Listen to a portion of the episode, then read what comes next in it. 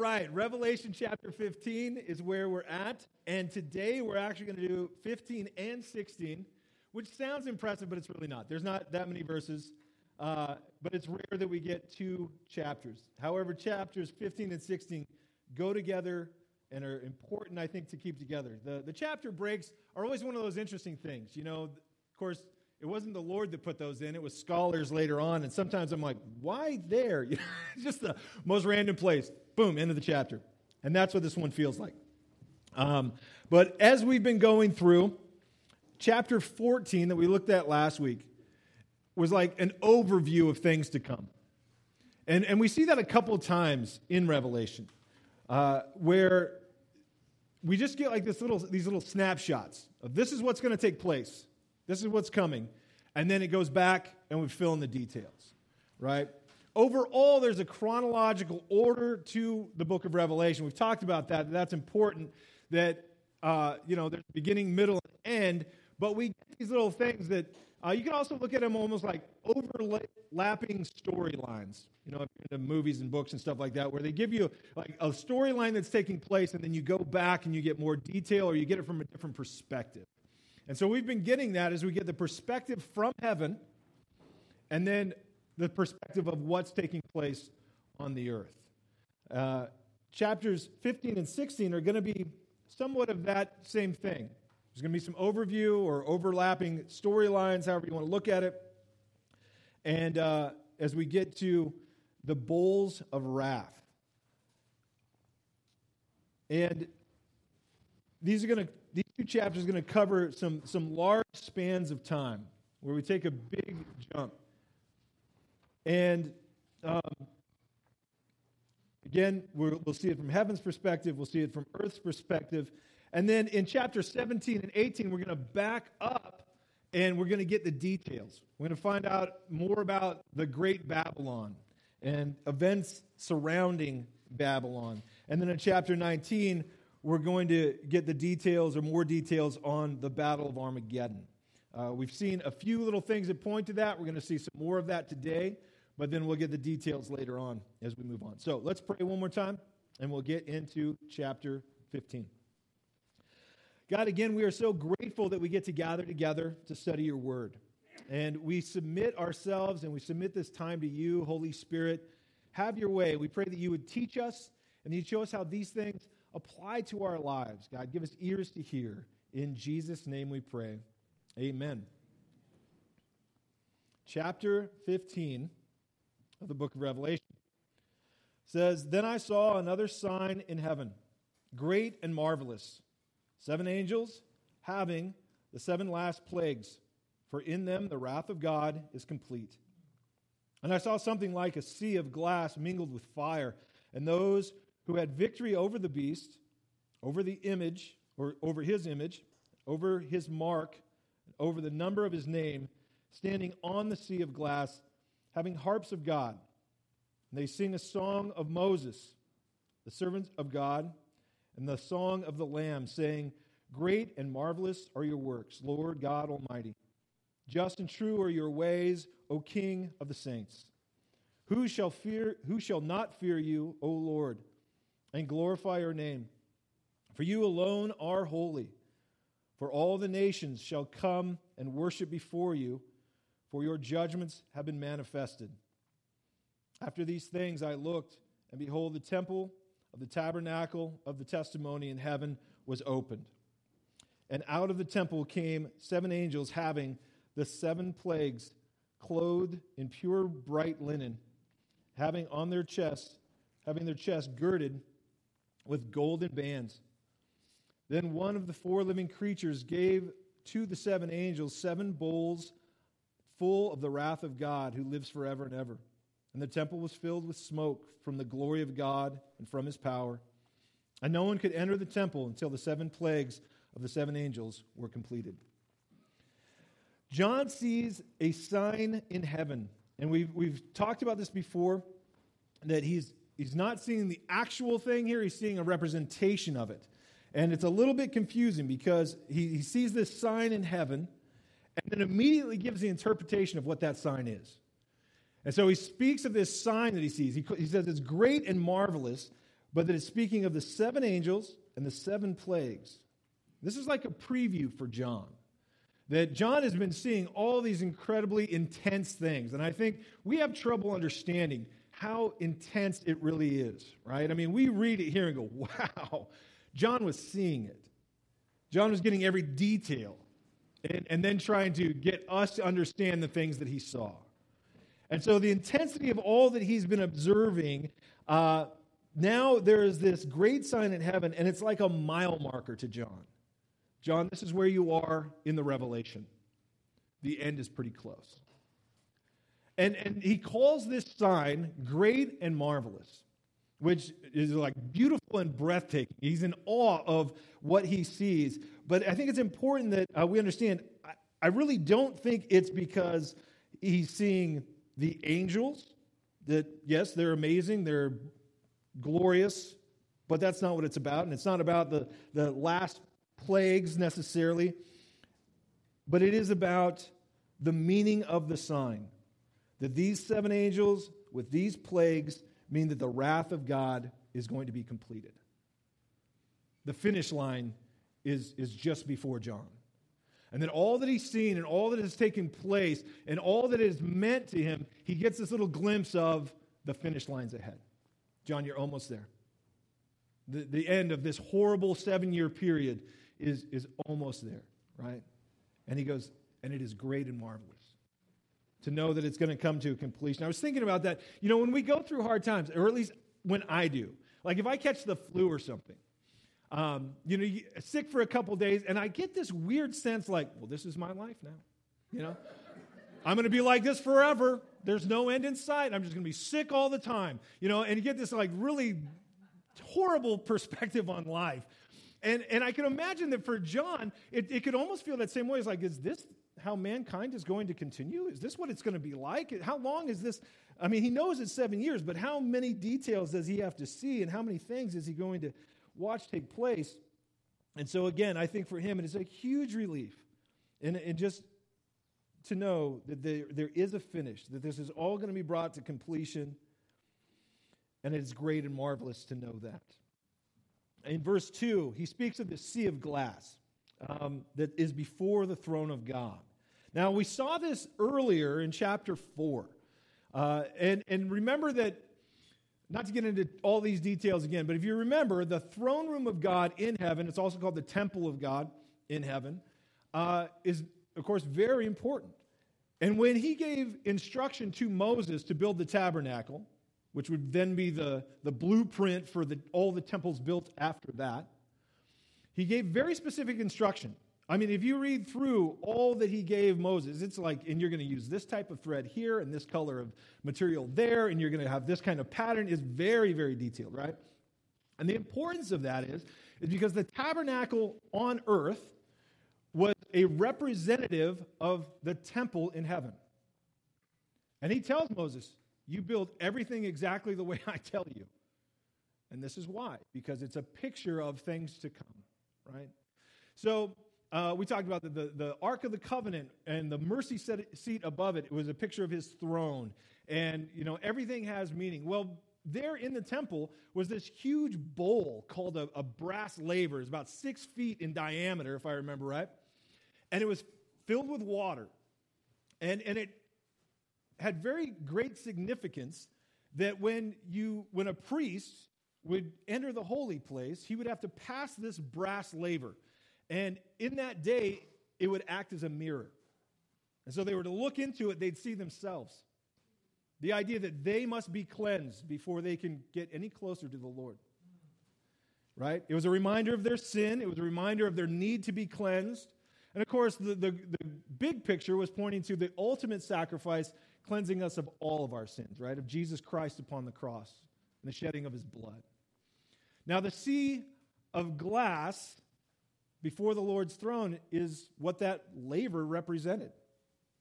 Only in heaven it's different. Those that stand there aren't reminded of their sin. They're reminded that they have been made pure. Right? When we saw it in chapter four, it was just called the sea of glass. But here, it's a little bit different. Because not only is it a sea of glass, but a sea of glass mingled with fire. That here are these people standing there on the sea of glass that have just come through the most fiery trial in the history of all of mankind. And they have overcome and had victory over the beast. Um, as I thought about that, victory over the beast, you know, we we saw in chapter like thirteen, it seemed like, man, the enemy was winning. You know, he's chasing Israel, he's chasing down the believers, he's having victory over them, and everything seems to be going the way of the devil and the Antichrist. Man, they're just top of their game. And then chapter fourteen, we get the preview of like, nope, it's all going to start falling apart. And, and here we see the people who have come through this tribulation standing there on that sea of glass, and, and the Lord says that they have had victory. And what hit me about that is that from the world's perspective, and even from the, the devil's perspective, these people lost, right? The world, we're always, in a worldly sense, looking towards the hero escaping at the last moment with their lives. You know, oh, they're, they're in sudden peril, and there's no way out, and then they get out. You're like, wow, I didn't see that coming, right? These people died. And from the world's perspective, they're not seeing these people having victory going, these are the losers. They they died. They didn't overcome. They didn't win any battles. They didn't win any victories. That's the world's perspective. Jesus looks upon them and says, you are victorious. Didn't yield to the way of the Antichrist. You didn't follow his teachings, you didn't fall for his lies, you stood against him and the devil, willing to sacrifice your very lives for your faith in Jesus Christ. You are victorious. I love it. I love just getting that heavenly perspective on what really matters, what's going to matter for all of eternity. And verse three says that they sang a new song, or they're singing the song of Moses and of the Lamb. Well, why Moses and the Lamb? And we can understand singing a, a song of Jesus or to Jesus. Why is Moses added into this or mentioned here? Well, Moses uh, in Scripture is the lawgiver, right? God gave Moses the law to then give to the people. Well, Jesus paid our price in order to bring us grace. And so what we're seeing here, the idea of this, is that this is the perfect combination and balance of the law and grace together. Right? The law has a purpose, still has a purpose. But grace is what we need. And so this song is, is that idea, is this perfect, perfect harmony of the law and grace together. And they're, they're singing these words of praise and joy and celebration. Again, like we've seen before when the other saints of the tribulation were mentioned, none of them regret their decision. None of them are going, you know, that's not quite what I signed up for, that whole persecution and beheading thing. That's, I thought I was going to get, like, a new car and be always be healthy, and, you know, I was I was naming and claiming all kinds of stuff I didn't get, right? None of them are, are upset with their lot. None of them are questioning God's justice or goodness or judgment. In fact, those are the very things that they are singing about, exalting him in those very characteristics. And verse four in their song says, for all nations shall come and worship before you. Um, I love this. And I think there's a couple really important parts to what's being said here. I think they're very applicable, especially the first one uh, to us, is that when it speaks of the people of every nation making up the kingdom of God, making up the kingdom of heaven, to us, we kind of take that for granted. We're like, well, sure, Jesus loves all the little children of the world, right? He, all the colors, all the people. But understand that in that day, in John's day, the idea of, of racial equality was unheard of. I mean, every race saw themselves as being superior over someone else. And, and it was divided up by, by kingdoms or by area or ge- geolo- geographically, whatever it might be. But they all saw themselves as being more important than somebody else. The idea of equality just really didn't exist at all. And that the gospel coming in The good news of Jesus Christ coming in saying we are all equal. That every tribe, every language, every nation, every person is welcome in heaven. It was cutting edge, blowing people's minds. And in the same way, it's good for us to remember. Like I said, we kind of take that idea for granted, but it's important, I think, especially with all the racial tension in our world, in our country right now, of, of every different group being upset about what's not being done or what has been done or what should be done. And there's so much talk about equality. You know, but here's the thing, is that while there's so much in good intention to bring in quali- equality, Jesus is the only one who brings it. Period. However you, whatever question you want to ask, whatever debate you want to have, when it comes right down to it, Jesus is the only one who can bring equality, because it requires us to realize that no matter where we come from or what color our skin is or what nation we were born in, we are all sinners, lost and without hope. Everybody. And that every single one of us can only be saved by one. Puts us all on an equal playing field. We're all lost with only one chance of redemption. And he brings that equality to us. Now, the second thing that this is speaking of is, is really the same thing uh, that Paul said in Philippians chapter two, where he says, at the name of Jesus, every knee should bow, of those in heaven and those on earth and those under the earth. We're going to read in chapter twenty of an event called the Great White Throne Judgment. And at that judgment, every single person who has ever existed will stand before his throne. No one's left out. No one's excluded. Everyone will be there. And at that time, every single knee will bow, and every single tongue will confess that Jesus Christ is Lord.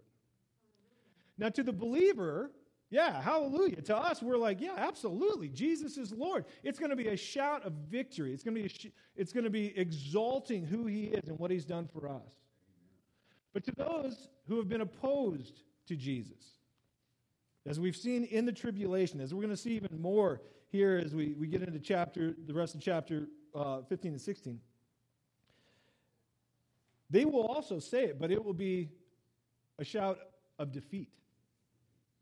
It will be words of, of admitting that they were wrong.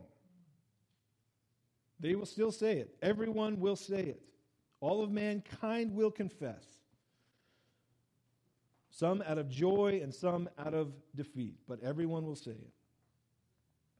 Now, verse five, so the temple in heaven was open. And now um, we see the seven angels that were mentioned earlier. So first it was a sign. There wasn't actually angels standing before John. It was that signpost telling him this is what's coming.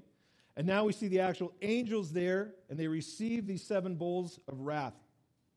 Um, and even though the temple is open, and this is one of those things I, I just... I don't understand it all, but I find myself in awe of the idea. Is the temple is completely open, but because of the glory and the power of God, no one can enter it. In heaven, like angels that would see the temple, which is like, we can't go in. It's just too intense right now. And until these last seven bowls of wrath are poured out on the earth, nobody enters the temple. Now we go on to chapter sixteen. And we see the actual bowls beginning to be poured out. We'll look at the first three. It says, then I heard a loud voice from the temple saying to the seven angels, go and pour out the bowls of the wrath of God on the earth. And the first bowl, so the first went and poured out his bowl upon the earth. And a foul, loathsome sore came upon the men who had the mark of the beast and those who worshipped his image. Then the second angel poured out his bowl on the sea, and it became blood as of a dead man, and every living creature in the sea died. Then the third angel poured out his bowl on the rivers and springs of water, and they became blood. And I heard the angel of the water saying, You are righteous, O Lord, the one who is, who was, and is to be, because you have judged these things, for they have shed the blood of your saints and prophets, and you have given them blood to drink, for this is their due. And I heard another from the altar saying, Even so, Lord God Almighty, true and righteous are your judgments. As we've talked about before, one of the main points of the tribulation period, and I think very often it's misunderstood, that people will look at uh, the book of Revelation and the events that we read about there and think that this is God just being mean to the remainder of mankind, just punishing, punishing, punishing all these things. That's not the point of the tribulation at all. Uh, we've talked about that one of the main points is to bring Israel to the understanding that Jesus is the Messiah. But another one is for all mankind to understand the dividing line that Jesus is, that there's no more gray area on, on who they think that Jesus is. Because right now, you can talk to a lot of people, and oh, I think Jesus was a good guy. You know, maybe he was uh, somehow divine, or maybe he was this, or maybe he was that, or he was a good teacher, and, and he cared, or but they won't take a firm stand on who he is. And it's important, even now. I mean, I, just talking with somebody the other day, having a conversation, it was just, who do you say that Jesus is, was my question. And that was the kind of response I get. There's only three options, right? We know this, but I think it's good to remember there's only three options with Jesus. Either he was a liar, he knew he wasn't God, but he said he was. He was crazy, he was a lunatic, he thought he was God, but he wasn't. Or he was the Lord. He was exactly who he said he is, right? That's all you get with Jesus. He can't be anything but those three. And in the tribulation, it's going to be even clearer than that, because they've seen Jesus come on the clouds to receive his church. They've seen the great and mighty sign of the Son of Man in the heavens. They've heard angels preaching the gospel, calling out to all mankind worldwide, again, every tribe, tongue, and language, to repent and receive Christ. So no one at this time is going, who's Jesus? Jesus who? You have to make a decision of being for him or being against him.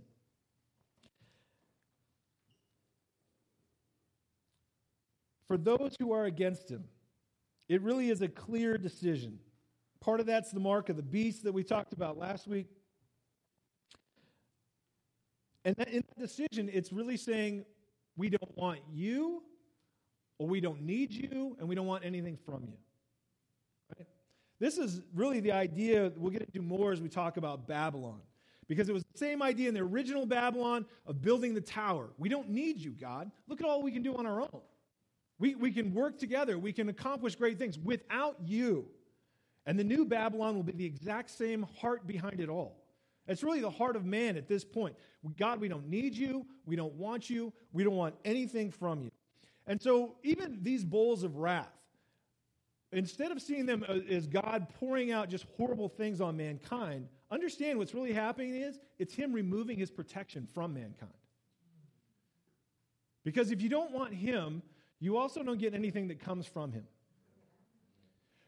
What makes hell hell is it is removed of all things of God. There's no love, there's no forgiveness, there's no kindness, there's no remorse, regret, or repentance. And you are alone. It's hell.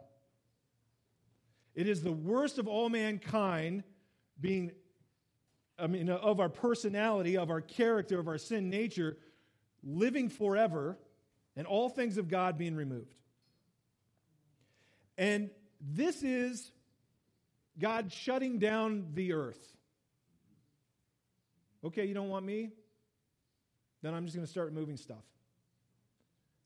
It, it's turning out the lights. It's turning out the heat. It's it's it's shutting it down, right? And and that's really, I think, how we need to understand these bowls of wrath. That as he has them poured out on the earth, it's him removing his protection. People want to be separate from God. They're actually getting exactly what they've asked.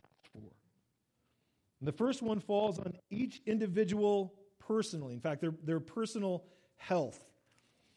These horrible, it says, foul, loathsome sores. Yuck. I mean, that's all you, you just read that and go, ugh, yuck. Foul is the idea is a horrible stench. And loathsome is disgusting to look at. And as gross as it sounds, it's also important that it says that it's, it's on everyone who has received the mark or worshiped the beast or taken the number of his name. These horrible sores fall on everyone who has this mark. And this isn't just like an allergic reaction to the ink or whatever it is that they, you know, somehow stamp the sign on you. It's the manifestation of their souls on the outside.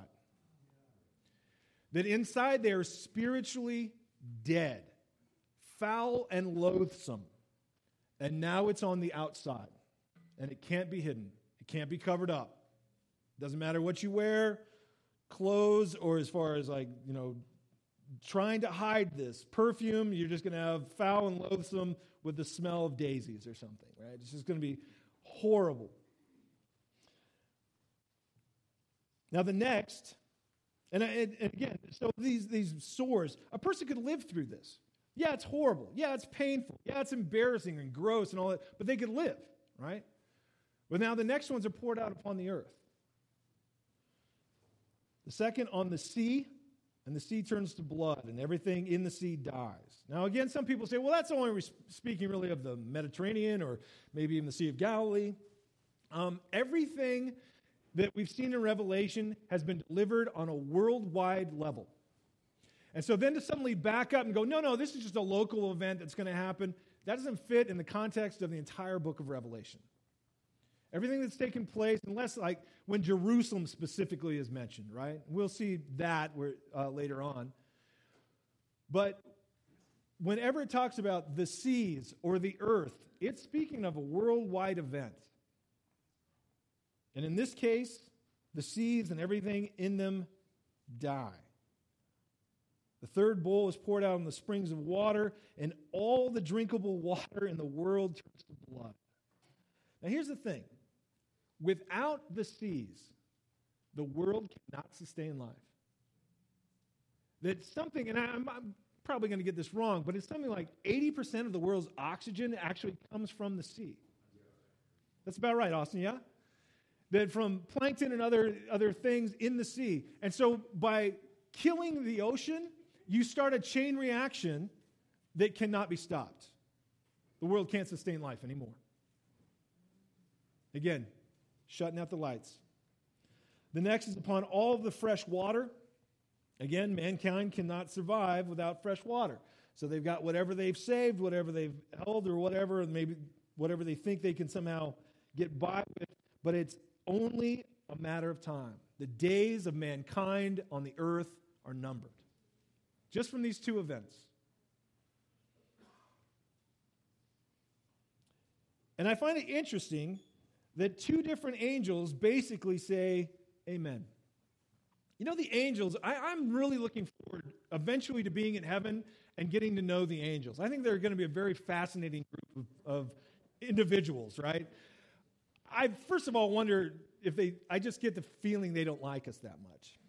It's, it's just how, as I read it, I always kind of picture them like, okay, I'm going to deal with you because he told me to, right? And and so here these judgments, these horrible judgments are poured out on the earth, and the angels basically go, it's about time.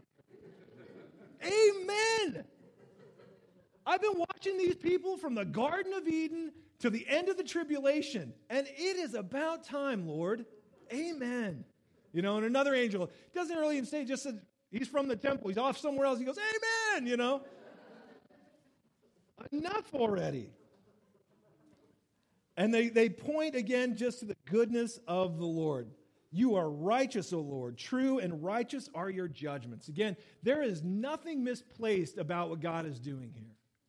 The people will tend to, to point to things like this in the Bible and go, how could a loving God do that? Because he is righteous and he is true. and because evil must be dealt with. Yes. And because mankind is going to reach an apex where, where no one else will ever be saved. And he won't allow that to go on. Righteous and true are your judgments, O Lord. Now, verse eight. It says, then the fourth angel poured out his bowl on the sun, and power was given to him to scorch men with fire. And men were scorched with great heat, and they blasphemed the name of God, who has the power over these plagues, and they did not repent and give him glory. And the fifth, fifth angel poured out his bowl on the throne of the beast, and the king and his kingdom became full of darkness. And they gnawed their tongues because of the pain. They blasphemed God, the God of heaven, because of their pains and their sores, and they did not repent of their deeds. Then the sixth angel poured out his bowl on the great river Euphrates, and its waters became dried up, so that the way of the kings from the east might be prepared. And I saw three unclean spirits like frogs coming out of the mouth of the dragon, out of the mouth of the beast, out of the mouth of the false prophet. For they are the spirits of demons performing signs which go out to the kings of the earth and to the whole world to gather them to the battle of that great day of God Almighty. Behold, I am coming as a thief. Blessed is he who watches and keeps his garments, lest he walk naked, that they see his shame. And they gathered them together to the place called in Hebrew Armageddon. And then I saw the seventh angel poured out his bowl in the air, and a loud voice came out of the temple of heaven from the throne, saying, "It is done." And there were noises and thunderings and lightnings, and there was a great earthquake, such a mighty and great earthquake as has not occurred since men were on the earth. Now the great city was divided into three parts, and the cities of the nations fell, and great and great Babylon was remembered before God to give her the cup of the wine of the fierceness of his wrath. And then every island fled away, and mountain were not found. And great hail from heaven fell upon men, each hailstone about the weight of a talent. And men blasphemed God because of the plague of hail, since that plague was exceedingly great. With the fourth bowl, the sun begins to scorch men. And again, people point to it and go, well, it could be solar flares, it could be radiation, it could be the earth has shifted off of its axis, or is even shifted somehow off of its uh, uh, course. Whatever it is, the sun now has a very different relationship with the earth. And I think it's interesting because I think we take, again, we take things for granted. We take the sun for granted. I watched a documentary. It was a couple years ago now, but it was this whole documentary on the chemistry and the physics that take place in the sun. It was terrifying. When you realize what's taking place, you're like, I've always said, oh, nice sunny day, it's warm, and I, that's about as far as I go thinking about the sun. It's absolutely terrifying what the sun does. You know, it just flings stuff off into the universe all the time. These, like, huge explosions, these, you know, lava eruptions, they just happen to not hit the, the earth. And, I mean, if you realize that's happening all the time, it's, again, terrifying. And this is God just removing his protection. Why don't they hit the earth? All these events, and again, it happens fairly regularly, these massive explosions ejecting all kinds of craziness out into the into the universe, and none of them hit the earth because God's just like, no, you know, just keeps us safe on our course. And this is him going, okay, just removing that hand of protection.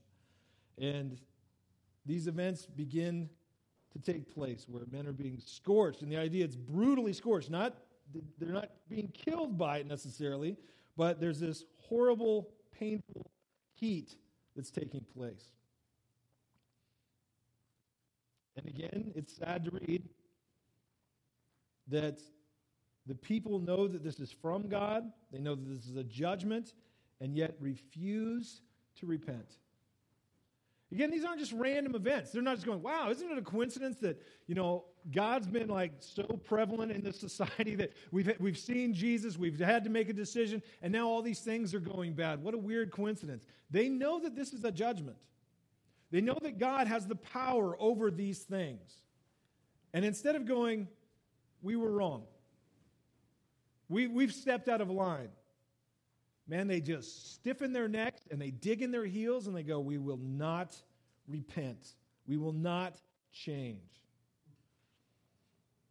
Now, from God's side, I think it's important, it is still possible for them to repent, right? Because if it said, and, and nobody repented, well, they had the option to. But from mankind's side, they have no plan to repent. And certainly for those that have taken the mark of the beast, like we talked about last week, some, something takes place in taking that mark where it is an absolute pledge and an oath that no one will ever back out of. That even though they have the option to repent, no one ever will. Not one person that takes that mark will change their mind. And even as we see, this isn't just speaking to those that have taken the mark, but it's everyone who has not come to the Lord. Man, they are refusing to repent, and not one of them will change their mind. Verse ten is the fourth bowl is poured out on the throne and the kingdom of the beast, on, on, on that kingdom of the Antichrist, right? And so again, a few chapters ago, this guy was top of the world. He seemed to be everybody's favorite and, and had all the power. Didn't couldn't lose in any situation, it seemed like. And now it's all falling apart. And judgment is poured out specifically on his kingdom, on his throne, the first worldwide kingdom that he has put together. And it is this kingdom that is now filled with darkness. Again, it's like what's taken place spiritually is now manifested in the, in the reality, right? That the darkness that he has been, he now is encompassed in. His, his kingdom and everyone in his kingdom is encompassed in this black, inky darkness. It's similar to the judgment that God poured out on Egypt, right, in Exodus chapter ten, where he poured out a darkness. And we talked about that before, that there's something that's said about that darkness, and it creeps me out every time, just the idea. It says that that darkness could be felt. It wasn't just a lack of light. There was something to it that you could feel that darkness. Well, this is worse, because not only can you feel this darkness, but it becomes a source of pain. Now, that might have to do with the sores that they've already received, but on top of it, this darkness somehow magnifies it because it's it's put together there that they gnawed their tongues because of the pain, and that's linked to that darkness somehow. Again, horrible. But what do they do? They blasphemed the name of God, and they did not repent. The sixth bowl is poured out on the river Euphrates, which is dried up to make way for the kings of the east. And the idea is that the riverbed of this massive river, the Euphrates, is going to be like a super highway for the kings of the east when they start heading towards that day of Armageddon. And uh, we're going to get more into that when we get into chapter nineteen. But this is something that, again, for whatever reason, that water is completely shut off. And it makes an access for these kings to come at the Antichrist now. So this guy that was ruling the world thought he was the top of it. Now we're going to see the kings of the earth start to come against him. All the armies are going to start descending upon him uh, as those that remain are going to try and fight for the, the last things of earth. And then there's this weird thing about these three demons that come out of the mouths of the beast and the, the dragon and the uh, false prophet. Describes them like frogs, which really has to do with uncleanness. In the in the Hebrew mind, uh, frogs were an unclean, disgusting thing. And so that's the idea there, that these demons are this horribly unclean thing. And there's a lot of ideas about what these frogs are or these demons are or why they come out of the mouths of, of the three of the unholy Trinity. Honestly, it's all guesswork. We don't know. What we do know is that these are sent out to gather the, the armies of the world. Whatever sources or means that they're going to do it by, but they bring everyone together, and it's all for that point of bringing them together for that final conflict there at uh, at Armageddon. And in this is like this interruption. You know, I don't know if you guys thought of it as we went over, but verse fifteen, suddenly it's the Lord saying, "Behold, I come as a thief. Blessed is he who watches and keeps his garments, lest he walk naked and they see his shame." And it just seems like this total interruption to the story that's taking place, right? These frogs are going out, these demon, I just like to picture them as frogs. They go out and they gather all the, the armies together. And then all of a sudden the Lord is like, "Hey, I'm coming like a thief." And it's it's like this little interruption to, to the reader to go, "Man, make sure you're right with me. Man, these events are going to go down. These things are going to happen. And, and it's going to catch these people totally by surprise, but you be the ones to be watching and looking for my return." And it's, it's, it is an interruption, but it's an important one. It's just to the reader to know, hey, the Lord is coming back, and we don't have to be a part of any of this. The seventh is poured out on the air, and a voice from the temple says, "It is done." And then there's this worldwide earthquake. We saw another worldwide earthquake in chapter six. Remember, that was the beginning of the tribulation on the earth. It's like that and the rapture happen almost simultaneously. But in that one, it says that every island and every mountain are moved from their place. That's a pretty huge event. But this one here is even larger. Verses eighteen through twenty describe it as the largest earthquake that's ever taken place since man has been on the earth. And this time it says that every island and mountain fled away and were not found. Leveled. It's crazy to think about. The amount of massive power it would take for every mountain and every island to just be gone. Shaken to the ground. Never seen again. And right behind it are these hailstones weighing about a talent. That's about one hundred pounds. So something weighing one hundred pounds falling really at pretty any distance from the sky reaches terminal velocity pretty quickly and is has a huge devastating power, just one. And it's this massive hailstorm. And it tells us really how big it is because compared to the earthquake, that's what people blaspheme the name of God about. You know, I mean, again, it's a rough day. These people are having a pretty bad day. Everything's just like crashing down around them, massive earthquake. This hail hits, and they're like, "Really? Hail? Come on."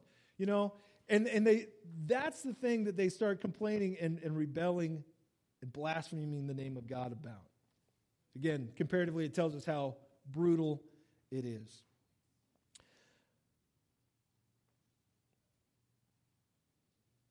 These things, again, are all happening, and it shows us how the kingdom of the earth, the kingdom of the Antichrist, are just falling apart. His whole plan that he's really marketed and sold the whole world about, hey, let's rebel against God and let's not follow Jesus. It isn't going so good.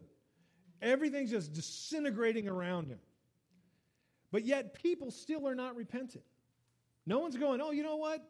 Maybe we shouldn't have followed this guy. They're so entrenched in their own sin and wickedness that they just won't change their mind. And there's a lot of things, you know, in this chapter that I thought about that, you know, to kind of sum it up, we're trying to bring it together into an application. And and what the Lord really kind of spoke to me was, was very out of what I expected. Because in looking at all of this and looking at the, you know, we could talk about the grace of God by giving them time to repent. We could look at the wickedness of man refusing to repent. But the, the thing that stood out to me and that overwhelmed me is thankfulness. And I know that might seem a little bit odd because of all the horrible things we just read about. Where do you get thankfulness from? But this is something the Lord's been showing me in a lot of different ways in the last week or so. The great power of thankfulness. And how many things in this chapter that we just don't think about. We don't think about how the, the Lord protects us uh, from the sun and from the earth and from water being poisoned and all these things that we just take for granted and go, that's just life. This is just what we get. We get all of these things in life here on earth. No, we get them only by God's goodness. And then we start making things a little bit more personal, going, well, okay, let's look at my own life, my own past, my family, my friends, the life that I've been given and health and even trials that I have that are brought about good fruit in my life. And man, I'm just overwhelmed with thankfulness. And I think that's a good thing. I think that's something that, man, it changes our direction. It changes our focus. Not just to say, Lord, thank you for the day, but to be overwhelmed. I had, I wasn't sure if I was going to share this. I had a, an event just last week, last Saturday, the most unexpected time of thankfulness. So if you don't know, Candy and I are in the midst of, we're selling our house, and so we're doing all these things to fix it up. And one of the things that I had to do is get up in the attic and clean out. There was like just stuff, stuff that had blown in over the years, and there were some bird nests and stuff like that. It's just, but it's just gross, right? It's the attic. And and it's not a very big attic, so you can't really get up there. You're kind of crawling through the trusses, and I'm cleaning everything out and filling stuff up. And I get all the way down to the end, all the way down the very end of that, those trusses. And the last set of trusses are super narrow. They're just like this little tiny triangle, so you're like super claustrophobic trying to get through there. And get all the way down to the end, you're covered with dirt, and it smells bad, just all these things, right? And I get down to the end, and I look back down the other direction where I've just come from. And suddenly I get all these flashes of when I built that house. And I remember being in that same place when I framed it. I remember being in that same place when we started putting down the metal and all these things. And then I started thinking about how God has taken us so far in, in those eighteen years since we built that house. And I was just overwhelmed. I mean, completely overwhelmed. I'm in this stinky, dusty, dirty attic covered with sweat. And I'm like, Lord, you're so good to me. It's awesome. But it's so good. And I think for us, we need to do it more. I know for me, I need to do it more than I than I do. To just stop and consider how good the Lord has been to us. You know, certainly as we read through this, we go, Lord, thank you, I'm not going to go through this. Thank you, I don't have to be caught in my own wickedness and sin to the point where I just will not repent. Lord, I, I want, I've already repented. I want to be right with you, right? But to be thankfulness for the very lives, the very breath that we're given. And so here's your assignment this week. Whether you want to make this a part of your devotion time, whether you want to make this something on its own, spend five minutes. Shut everything off. Get your phone away from you. Don't be in front of your computer. Find five minutes of quiet and be thankful. Just begin to start. Maybe it's in the broad things. Lord, thank you that I haven't been hit by a meteor. Thank you that you have protected me from those types of things. Maybe it's really broad, but let it narrow down, narrow down until you're very specific about the things in your life. And, and be overwhelmed by his goodness. Be overwhelmed that he is true and righteous are all of his judgments and that he loves you desperately. That's your assignment this week. Every day, five minutes of thankfulness. Amen? Amen. Amen. Amen. Let's pray. God, thank you. Thank you that these things that we have read about today again show your great power and your great love, that you desire for all mankind to come to you. It is not your will that any should be lost, but all would repent. God, thank you that you've called us. Thank you that you've saved us. Give us the words, give us the heart to bring the good news to people who are still wandering in the darkness. Let us be those that get to see your kingdom expanded and added to as people come to you. And God, thank you. Thank you for our lives. Bring to mind and bring to right before our eyes the very things that we have to be thankful for. In Jesus' name we pray. Amen.